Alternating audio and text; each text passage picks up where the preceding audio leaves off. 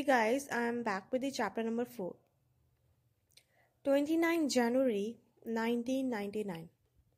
I have turned 16. It's my birthday today. Yay! So exciting. Wow, whatever. Congratulations and celebrations and blah blah blah blah. What's so great about being born? You have no choice or control over the date or the birth. Life is literally forced on you. Where is the fun in celebrating that? At least with the death, you have the option to choose. Push the eject button when you feel like the cockpit's getting too hot. And a birthday doesn't change anything.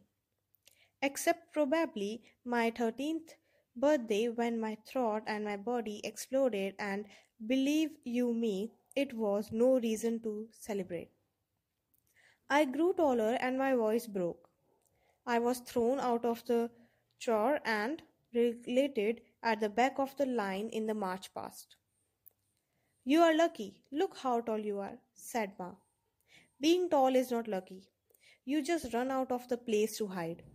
Ma gave me the best gift of all a Parker fountain pen, the one I am writing this with. She also took a day off and made mutton biryani kosha mangsho, and muri gonto. Baba made pashe with jaggery and gave me a book, The God of Small Things, by Arundhati Roy, wrapped in an old newspaper. He told me the writer, a Bengali, was given 3.5 crore rupees at advance for the book. He was adamant about its greatness, though he was little disappointed in the writer who had chosen to write about the Keralite Syrian Christian and not Bengali Hindus. But ah, what a coincidence! The book starts with the death of a little child drowned in the river, left behind friends. If only Baba had read it. Unfortunately, my birthday wasn't a secret in school either. My new school had an Asian birthday rule wherein even older students were supposed to break the monotony of uniform and wear anything that is not a part of it.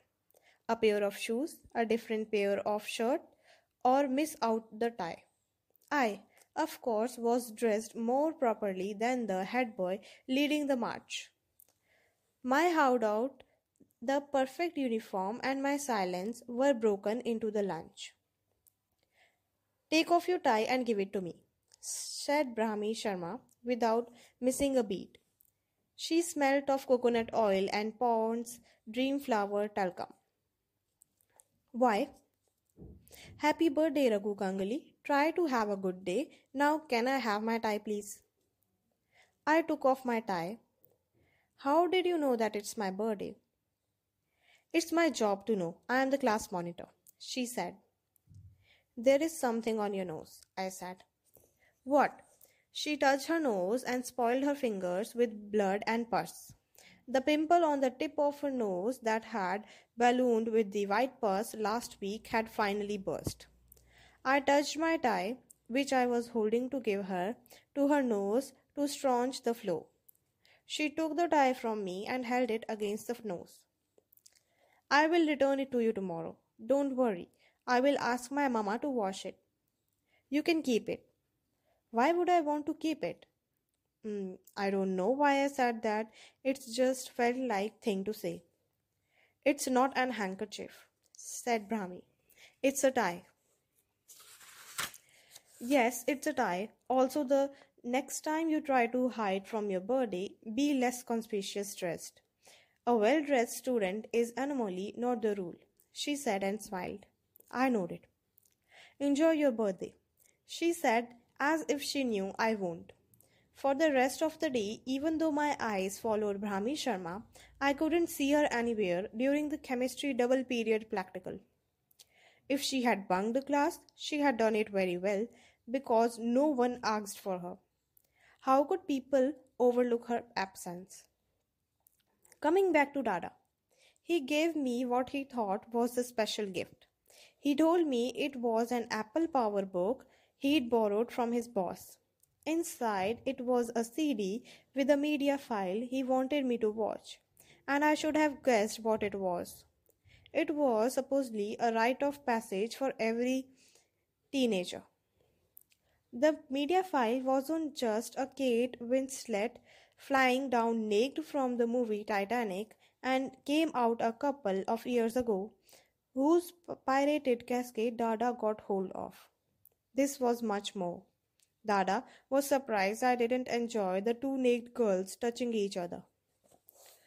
You have to grow up, said Dada. I was kidding, Dada. I loved it. I lied, and he smiled. I can't have Dada being miffled with me. After all, he is my insurance policy against Ma and Baba's grief. God forbid if anything happens to me, self inflicted or otherwise, there should be someone to hold Ma and Baba's hand. Isn't that the only reason why people have the second child? To have a spare part of one's broken? In our case, the spare's broken. I knew it, you bastard. Why do you play these games with me? said Dada and slapped my back. How could I have enjoyed when I knew the two women on the screen were playing acting?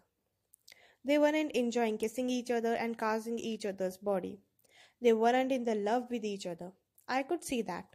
If they hadn't promised to live their life together, to die together, if they could synchronize it, then how the hell was I supposed to enjoy what they did on screen? Now that the day has ended, I have successfully fooled Ma and Baba and Dada that I had fun turning 17. But it wasn't all that bad. I have a tendency to focus on morose and miserable. I am ignoring that Brahmi Sharma, the girl with the bleeding nose, the girl who won. Sorry, guys. The girl with the bleeding nose, the girl who went missing in the middle of the day, knew exactly how I felt about my birthday.